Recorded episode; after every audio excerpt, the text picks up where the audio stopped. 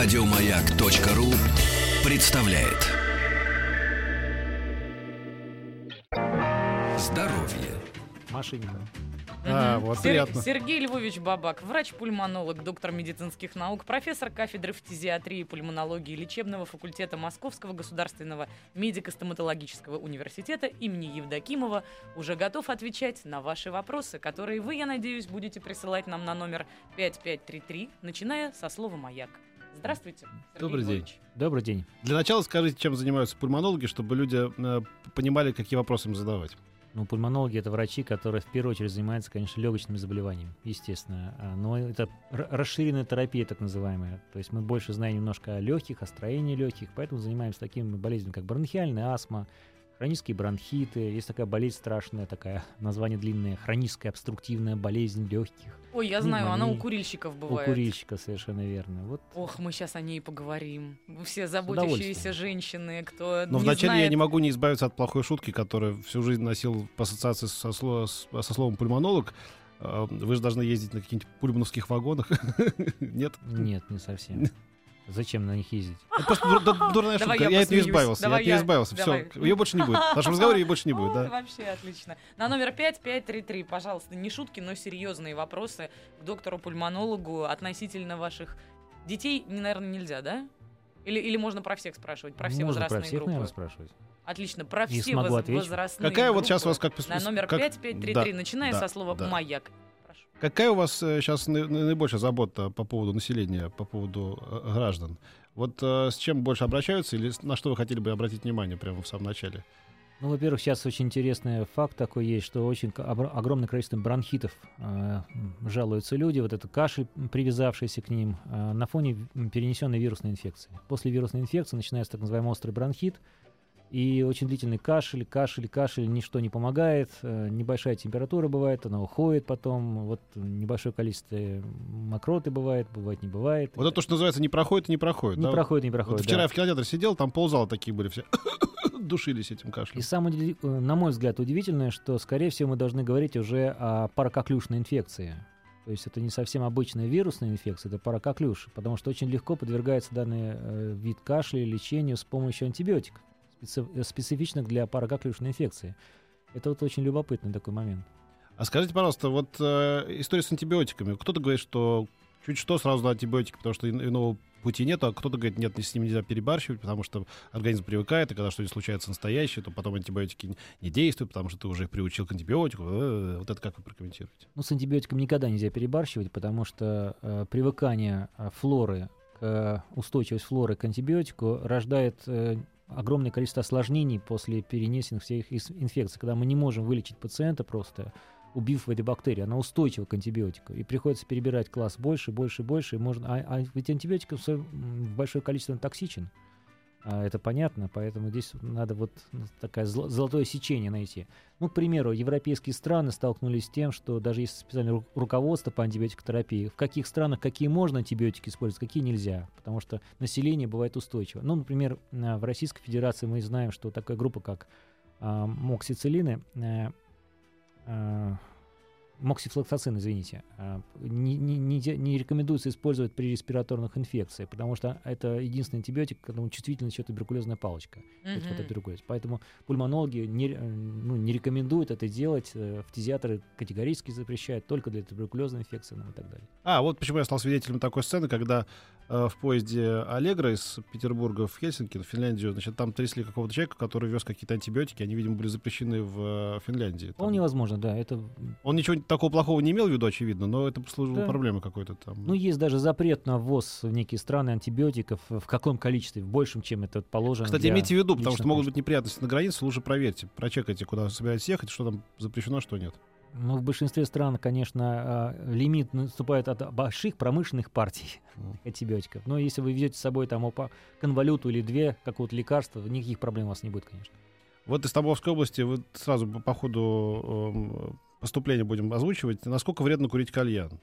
Я не знаю, насколько вредно курить кальян, по-моему, потому что отвратительно курить Про- кальян. Просто ключевой момент же. Человек думает, Да. что курить кальян наверняка немножечко менее вредно, чем курить сигареты или сигары. Ну, здесь два ключевых слова — курить и, и кальян. Во-первых, вообще курить вредно. Да. Это абсолютное зло, на мой взгляд, потому что люди курящие вдыхают дым, который является противоестественным для дыхательных путей. Легкие не приспособлены для дыма, они приспособлены для воздуха, где 21% кислород, есть азот и есть инертные газы. При этом еще нужна влажность этого воздуха, чистота воздуха, тогда легкие чувствуют себя комфортно. Если вы что-либо вдыхаете, неважно, это будет кальян, сигарета, там, сигара, вы автоматически, мы говорим, экологические некие факторы, воздействующие на легкие, они потихонечку заставляют легкое а, как бы страдать, мучиться и болеть.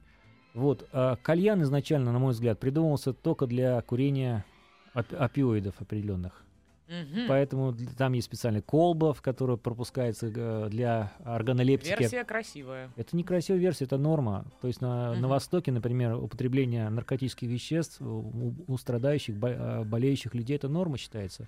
Потому что на самом деле, вот, например, э, опиаты позволяют снижать температуру, дают некую такую душевное спокойствие, и люди легче переносят любые болезненные ощущения свои.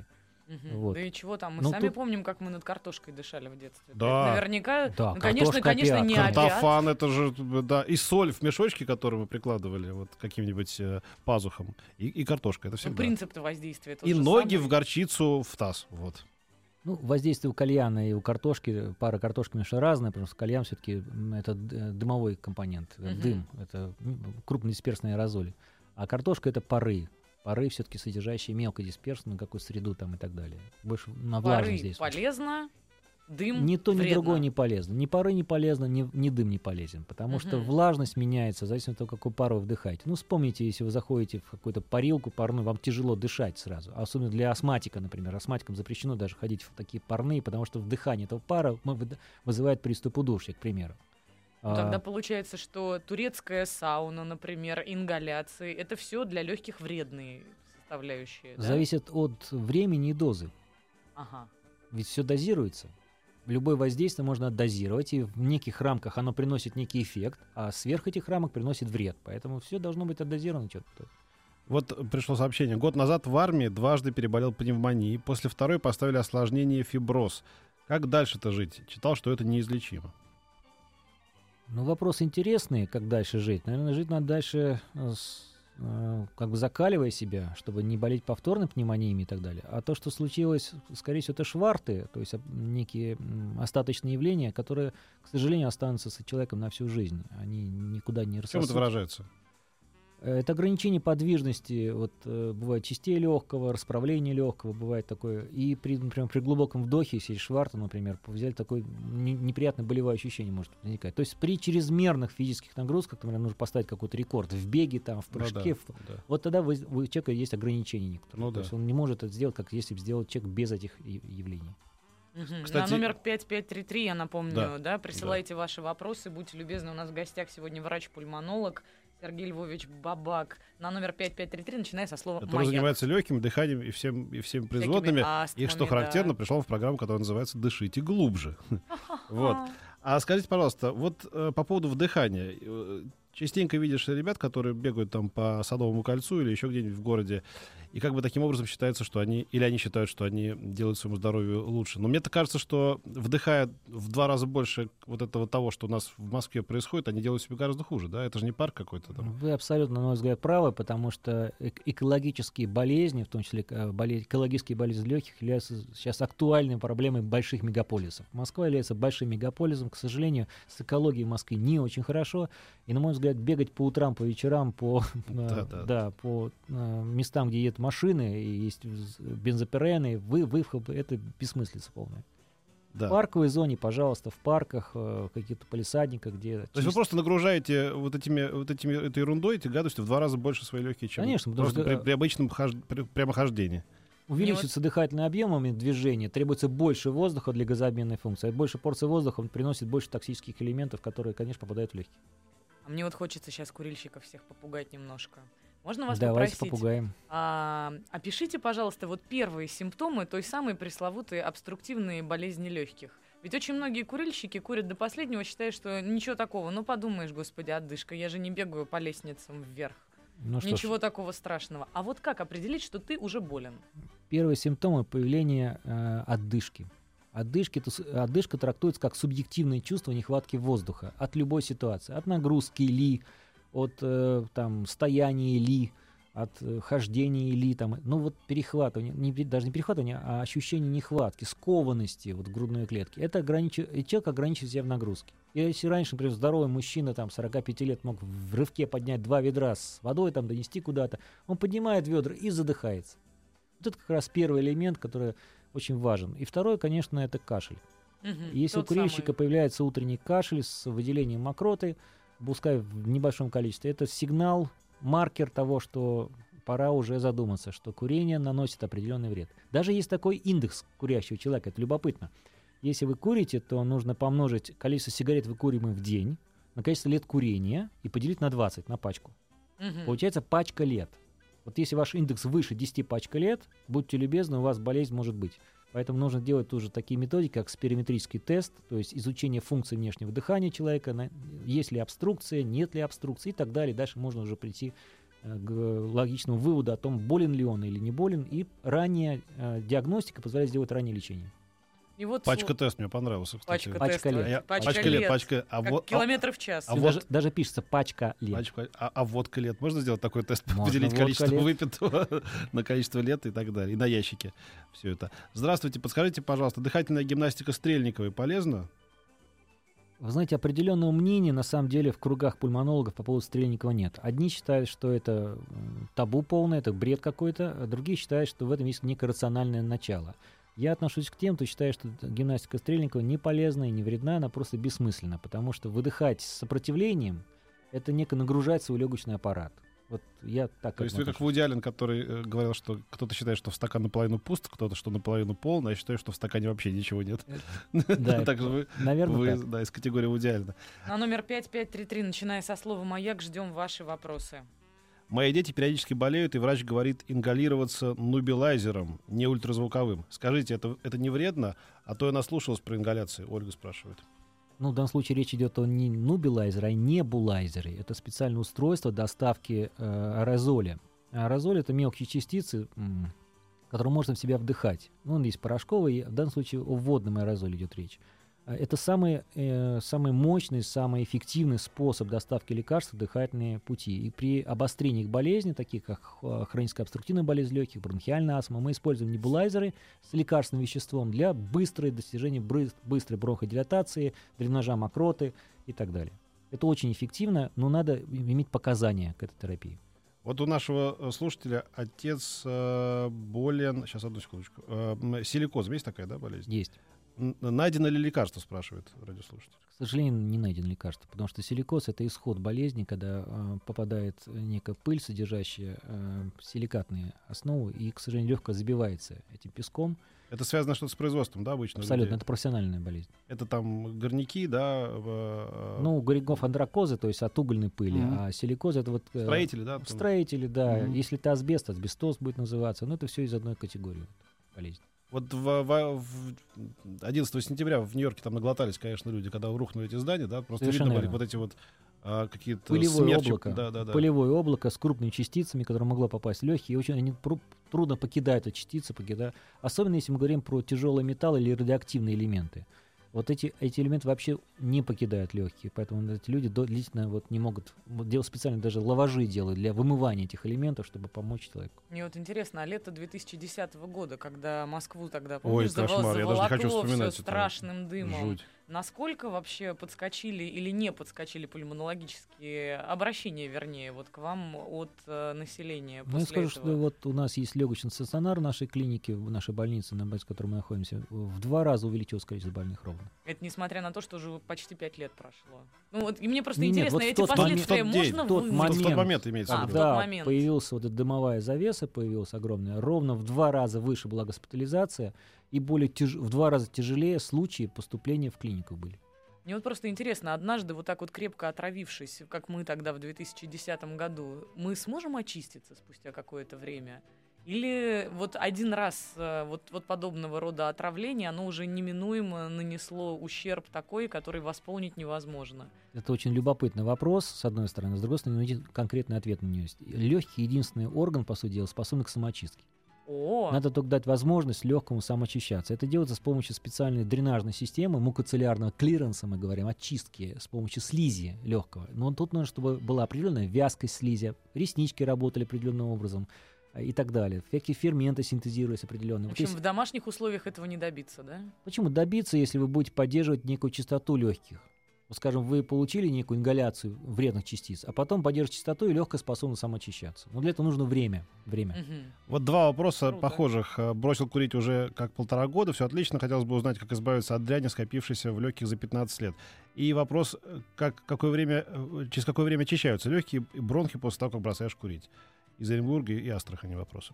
Однозначного ответа на эти вопросы не существует. Это очень индивидуально все. В зависимости от степени клиренса, очистки и функциональности, функционала самих легких. Если легкое пострадало, функционал уменьшился, то время увеличится в 2-3 раза. То есть, например, а, тот же курильщик, бросивший курить, ожидает, что в течение 5-6 лет он способен каким-то образом хоть немножко очиститься от э, э, табачных смол, но, к сожалению, это время может растянуться до 18-20 лет. Вот так даже. А ваш взгляд на электронные сигареты? Электронные сигареты, на мой взгляд, это такое маленькое зло, которое существует. И зло заключено в том, что если в электронной сигарете встроен никотиновый картридж, то выход никотина из этого картриджа никак не, не регламентируется. То есть в зависимости от силы затяжки э, э, выходит никотин. Поэтому вы можете получить то маленькую дозу никотина, то большую дозу никотина, то маленькую, то большую. А никотин играет очень э, злую шутку с э, вот этим курящим, вдыхающим никотин Мгм. человеком, потому что спазм сосудов возникает, воздействие на микроциркуляцию и так далее. Если же вы вдыхаете пары, вот паровые картриджи, это полностью, это имитация просто, бессмыслица. И в этом случае электронный сигарет, не, ну как, м, никакой свойств сигарет не выполняет, он просто некий инструмент, который... Ну как, механически что-то в руках подержать. Ну, карандаш можно грызть. Тоже Можно, но это ну, не так Портите вкусно, зубы наверное. тогда не легкие. Вот и, скорее всего. То есть все-таки лучше от этого отказываться и не полумерами этими не заниматься, да, самообманом таким, что якобы вроде я не Конечно. курю, да. Ну, вот представьте себе, пациент с инфарктом миокарда попадает в реанимацию. Есть очень жесткие условия, там не курит ведь при реанимации. Находясь 6-7 дней. Да, да. И на выезде почему-то доктор говорит, только никогда не бросайте курить, отправляют его в кардиологию. Вот начинается самое страшное, вот глупость делает доктор, потому что пациент уже бросил курить фактически. Надо дальше поддержать его в этом направлении, будет все хорошо. Мы продолжим беседу с Сергеем Львовичем Бабаком, врачом-пульмонологом, сразу после новостей середины часа и новостей спорта. На номер 5533, начиная со слова «Маяк», ждем ваши вопросы.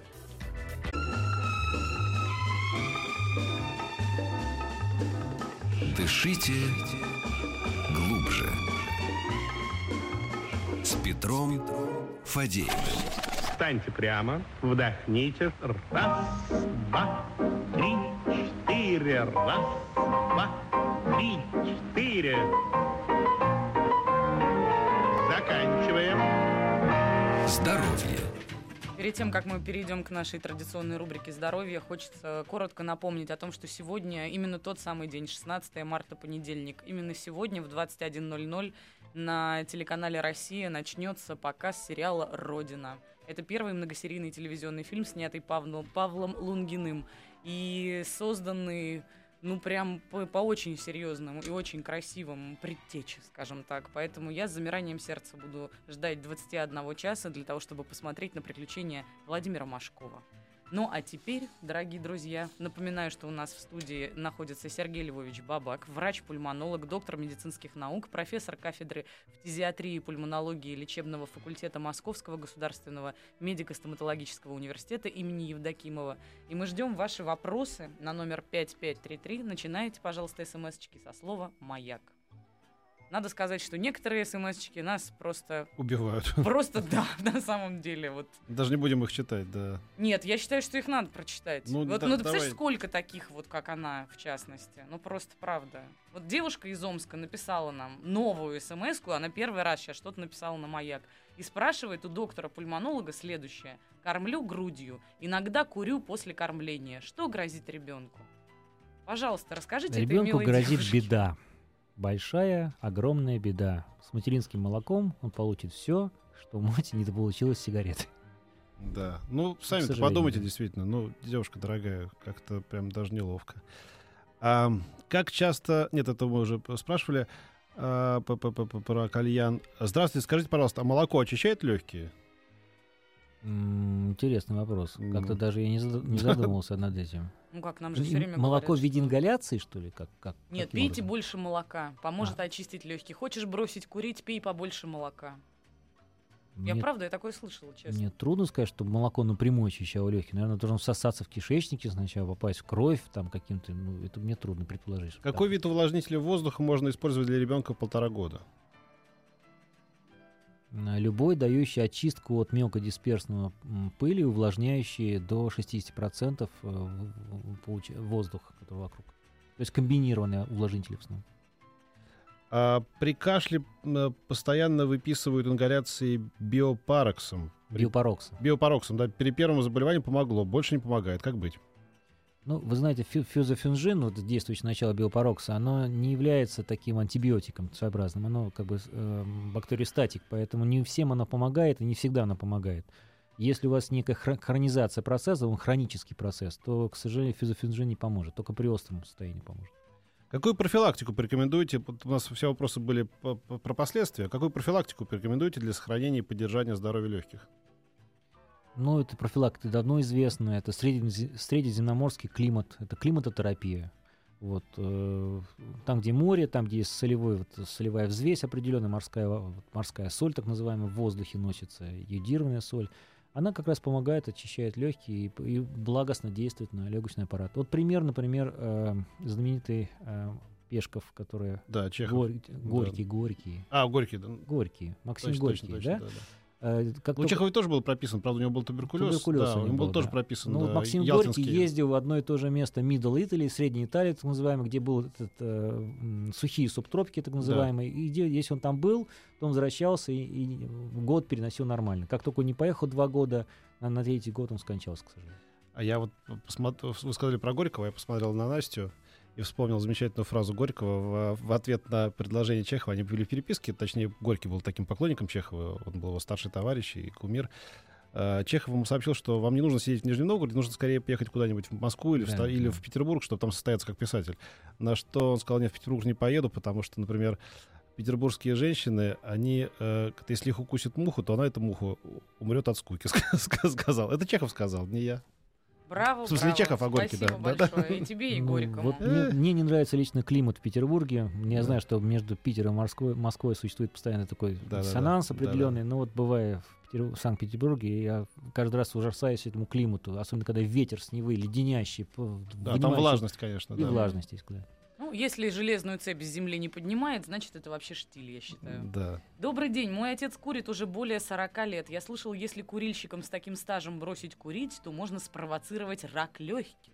Это так? спрашивает Тимофей из Москвы. Скорее обратно. Если так- таким курильщикам не бросить курить, то рак легкого высоко вероятен у таких людей. А вообще есть какая-то история, вот ты бросаешь курить, и тебя неминуемо настигает, ну не знаю, там, избыточный вес, например, нервные расстройства. Вообще, это тема стресса для организма. Вот Знаете, Да. вот он пил-пил, потом бросил, вот это был такой стресс для организма, что у него случились куча всяких неприятностей. Или курил-курил, всю жизнь курил, потом бросил, и все, и помер. Вот это правда Ну, вообще? прекращение табакокурения это сложный процесс на самом деле, потому что тут есть несколько э, зависимостей человека. В первую очередь есть мания зависимости от никотина, никотиновая зависимость. Вторая зависимость это психологическая зависимость.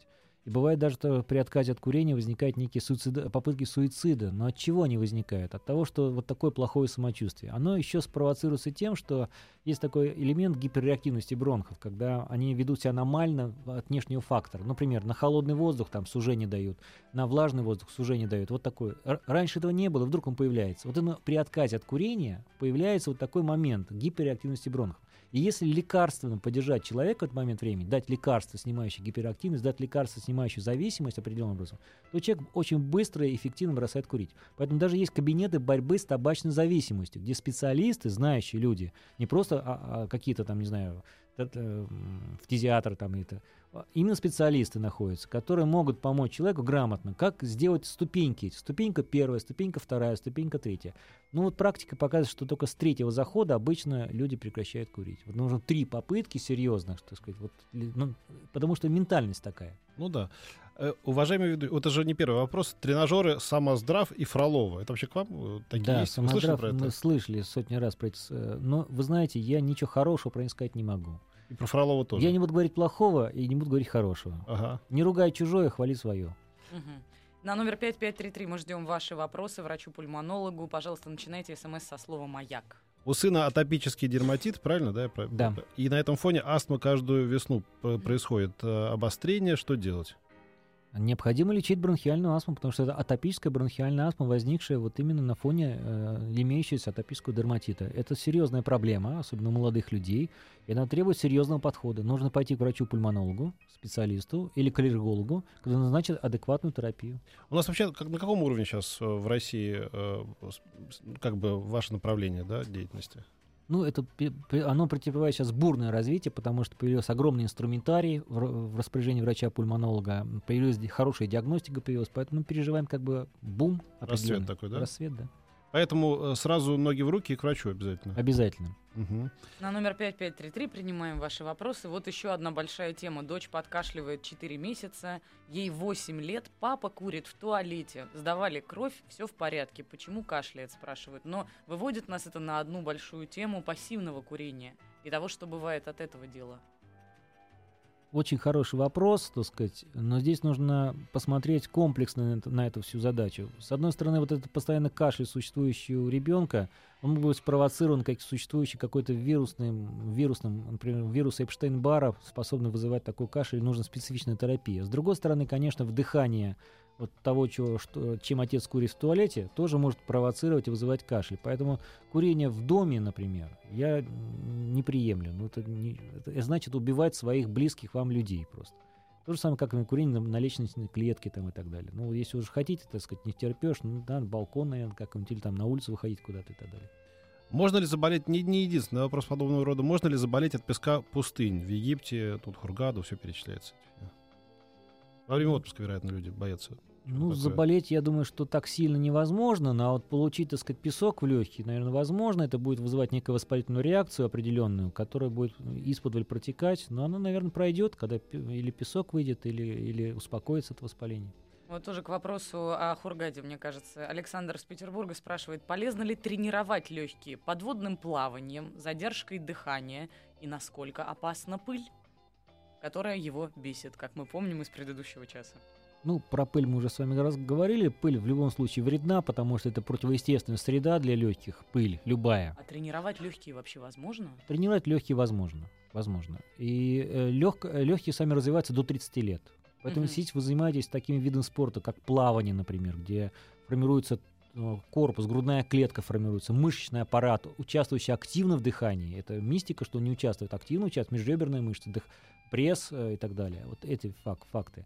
А, то легкое развивается красиво, хорошо, и там ог- огромный литраж у этого легкого, так сказать, по нему судим, возможность, возможность компенсаторной. Э, То, что касается дайвингом, я вот 15 лет занимаюсь дайвингом, и надо сказать, что это своеобразный вид спорта, даже не вид спорта, а вид увлечений, потому что, с одной стороны, мы вдыхаем некую газовую смесь, содержащую пропорцию чего-то, но в этой газовой смеси при нехорошей ее очистке, заб- забивании в баллон, есть такие примеси, от которых потом ты начинаешь просто страдать. Два раза был со мной случай, когда мы э, брали баллоны из-под дайвинга, пытались на глубине ну, поменять баллоны, вдохнуть, и Мгм. там шла газовая смесь, содержащая какой-то такой едкий, е- и мы там даже кашляли под водой, то есть вот до, до такого доходило. Поэтому очень важно тот воздух, который забит в баллон, который вы дышите. Не всегда он бывает полезен, он бывает пересушен там и так далее. Поэтому Кашлять под водой — это будет мой новый кошмар. Дайвинг это все-таки экстремальный вид Мгм. увлечения, развлечений. Нужно быть готовым, физически готовым к тому, чтобы испытать удовольствие от погружения под воду. У меня бронхиальная астма, вылечился дыхательными упражнениями. Э, Врач сказал, что просто заснул ген болезни. Правда ли это? Нет, ген болезни заснуть не мог. По всей видимости, речь шла об астме физического усилия. Э, Эта астма лечится как раз физическими упражнениями. Она возникает при, э, когда на фоне физического упражнения возникает подкашливание или перехватывание дыхания. А в данном случае вот можно вылечиться от этой астмы с помощью вот укрепления организма при физических нагрузках. Мне 28 лет, до 12 не было предпосылок, всегда были домашние животные. Далее сильное воспаление легких, после чего аллергические проявления, бронхиальная астма. Влияла болезнь или генетика? В скобочках дед страдал. Влияло воспаление легких, которое случилось у человека на фоне всех окружающих моментов. Потому что после воспаления легких был некий срыв иммунной системы, и этот срыв иммунной системы повлек за собой целый каскад превращений в этих клетках иммунной системы, которые дали а, реакцию на некие внешние факторы, так называемую аллергию. Ребенку 5,5 лет. Вот уже на протяжении 2,5 лет вирусная инфекция заканчивается обструктивным бронхитом без температуры. Педиатр говорил, что это аллергия, но аллергопанель нулевая. Какие обследования пройти? Ваше отношение к пульмекорту в нашей ситуации другие препараты не помогают. Сложный вопрос, однозначного ответа здесь нету, потому что ну, можно рассматривать как обструктивный бронхит в чистой форме, так и рассматривать, например, бронхиальную астму, астмофизическое усилие. При этом любопытно, что пульмикорд помогает. Обычно пульмикорд при астмофизическом усилии не может помогать особо сильно, помогает бронхолитики. Поэтому трудно сказать сразу, вот сходу, надо пойти к специалисту и получить внятную консультацию. На номер 5533, я напоминаю, мы ждем ваши вопросы. Пожалуйста, начинайте вопросы со слова «маяк». И вот, например, оч- очаровательный... Ну, Да, давай. Про гели из шариков? Да, Вредно ли да. вдыхать гели из шариков? Ну, это просто идиотизм, по-моему. Вот Когда такими голосами потом говорят, знаете, да?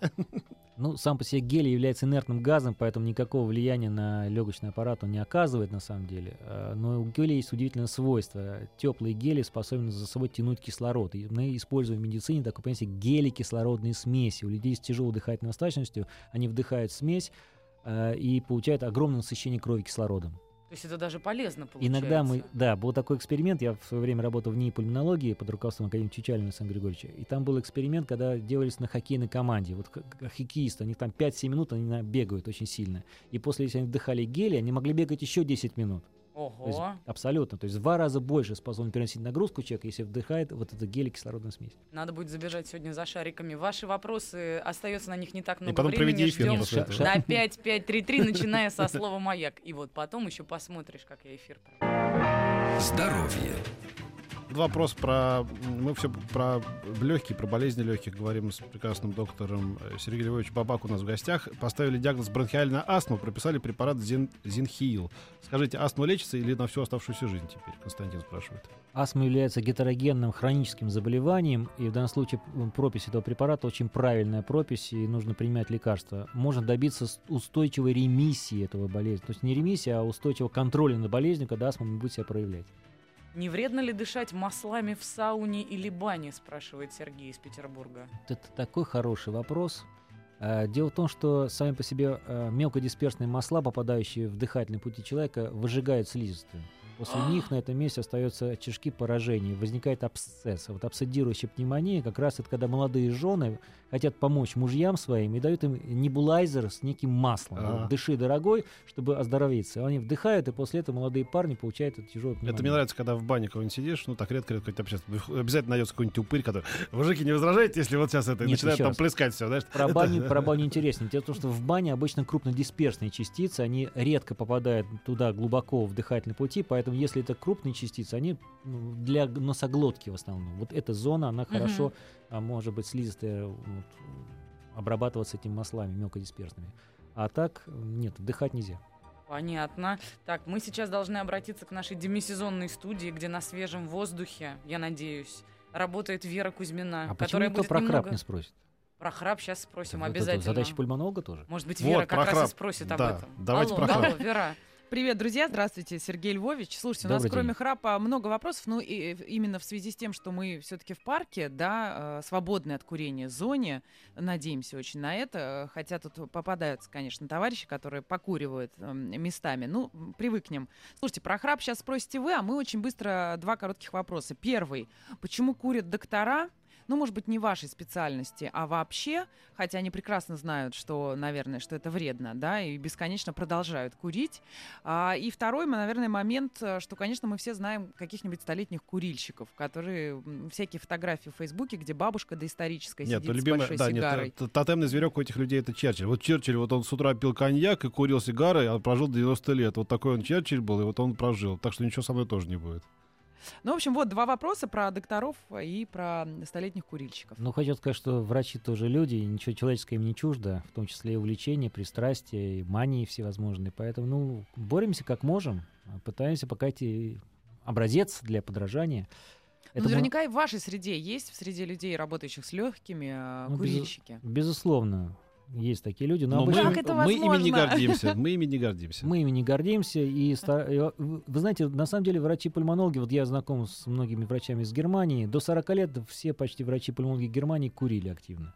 40 лет они прекращают курение, потому что понимают, что это наносит вред здоровью. Ну, как, как могут. Ну, то есть поигрались и хватит. Поигрались Теперь и хватит. нужно оздоравливаться. Да, да, да. Под такого Понятно. плана.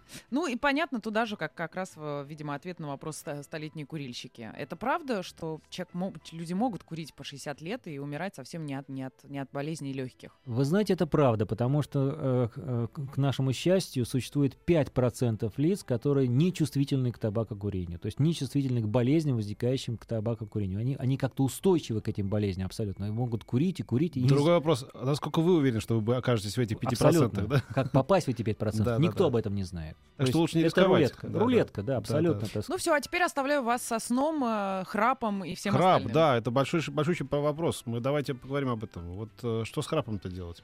Храп нужно лечить.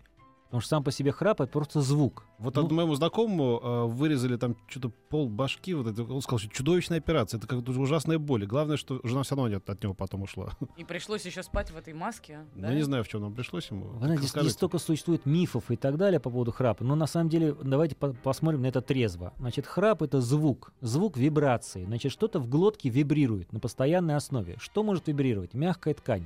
Но мягкая ткань чего? Самой глотки. То есть глотка спазмируется, с- сужается в зависимости от прохождения воздуха. И есть момент, когда она с- эм, э, коллапс будет, то есть э, спадение глотки, и он больше не, не разомкнется. Называется апноэ, остановка дыхания. Мгм. Вот за храпом всегда стоит остановка дыхания. Вот Ужас. что страшно. А если будет остановка дыхания, то кровь, не насыщенная кислородом, будет разниться по организму, и человек будет страдать от тяжелого поражения сосудов, сердца, мозга, почек, печени и так далее. То есть, на самом деле, трагедия стоит не за самим звуком, а за событием, которое этот звук приводит. Так а что делать-то? Э, Лечить. Есть, Как- спе- Каким образом? есть три способа коррекции. Стоматологическая коррекция, специальные ротовые аппликаторы, которые вытягивают челюсть нижнюю впереди, позволяют расширять среднеглоточный просвет. Это, это очень эффективный способ коррекции при легких формах апноэ это во надо сне. в капе спать. Вот болезнь называется болезнь обструктивного апноэ во сне. А, Вот. э, При легких формах это вот капы эти самые знаменитые. А, При гипертрофии мягких тканей можно подрезать ткань до нормальных размеров, и это вроде бы снимает вот вибрацию и позволяет глотке держаться какое-то время. Но это обычно дети вот, э, наверно, вот, э, 6-7 лет, которых можно это сделать. А, Третий способ – это наиболее эффективный, так называемая CPAP-терапия, от, от английских слов Continuous Positive Airway Pressure, то есть постоянное положительное воздухоносное давление. То есть специальные машины, маски, Мгм. и подается некий, остается некий стенд воздушный в глоточном кольце ночью для этих больных с помощью воздуха, именно воздушная подушка, не позволяющая вибрировать, спадаться, и таким образом лечится все это дело. Но это в итоге ты спишь прям в аппарате таком, да? Никакой аппарат. Маленькая, аккуратненькая масочка одевается Ага. на нос человеку, под нее подается небольшое давление, которое абсолютно не мешает ни спать, ни Ну, поворачиваться. эта масочка как она крепится? На переносицу? Она Куда? крепится специальными ремешочками. А, Так- такой и шлем. к ней какой-то вот э, шнур. В ней да? есть дырочка А, такая дырочка. специальная, да, куда вставляется шланг. Э, Этот шланг другим образом идет к машине-компрессору. Мгм. Внешне выглядит, конечно, не очень-то. Ну, я видел, так спал Гаммер Симпсон, когда его вот, Мардж Симпсон сказал, что он храпит все время. Я не хочу так спать. Знаете, 40 миллионов людей на планете Земля каждую ночь нажимают на кнопочку на этой машине, включают ее и начинают спать. Потому что иначе спать они не могут. Потому что если они глубоко не уснут, у них не будет идти нормальный метаболизм, у них не будет идти мышечной релаксации и так далее. И сон, э, сон часть жизни. И не будет сна нормального. Поэтому только ради этого вот есть лечение этого синдрома обструктивного апноэ сна, который нарушает сам сон, нарушает саму жизнь через вот механизмы нарушения метаболизма в организме. Интересно. серьезная Круто, да. И мы да? этим Ага. занимаемся активно, да. Вот А ведь у, один- на- у нас принято считать, что человек храпящий мешает всем окружающим, но не себе. Ни в коей мере. В первую очередь, вот и как этот оказывается. человек мешает себе, потому что он укорачивает свою жизнь на 15-20 лет. Ничего себе. Да. Ну, лучше, как это сказать, э, умереть стоя, чем, чем, жить, чем жить на коленях. Вы да? знаете, есть такая еще Вот вещь, чем быть с такая, этим аппаратом, называется знаю. эндотелиальная дисфункция, когда сосуды, выстилка сосудов повреждается от, от всяких радикалов не- недокисленных продуктов. Вот у Мгм. больных с апноэ как раз это максимально. А в чем выражается эндотелиальная дисфункция у мужчин максимально? Это импотенция. Вот сейчас все испугались. Это я ранняя надеюсь. импотенция вот этих вот молодых храпящих здоровяков, которые кажутся веселыми, да, озорными такими вот. А на самом деле это тяжело больные мужчины. Как старые- Выбирая между импотенцией и э, постоянным э, шлангом в носу, не знаю даже, что я выберу. Шланг в У тебя, у тебя есть время подумать об этом. А нам, к несчастью, придется уже прощаться потихоньку. У нас в гостях был Сергей Львович Бабак, врач-пульмонолог, доктор медицинских наук, профессор кафедры фтизиатрии и пульмонологии лечебного факультета Московского государственного медико-стоматологического университета имени Евдокимова. Это было очень интересно. Приходите к нам еще. С удовольствием. Пообещайте. Спасибо большое. А мы до завтра Ну, конечно, прощаемся как с уважаемыми. да. Да, да, куда мы денемся? Еще больше подкастов на радиомаяк.ру.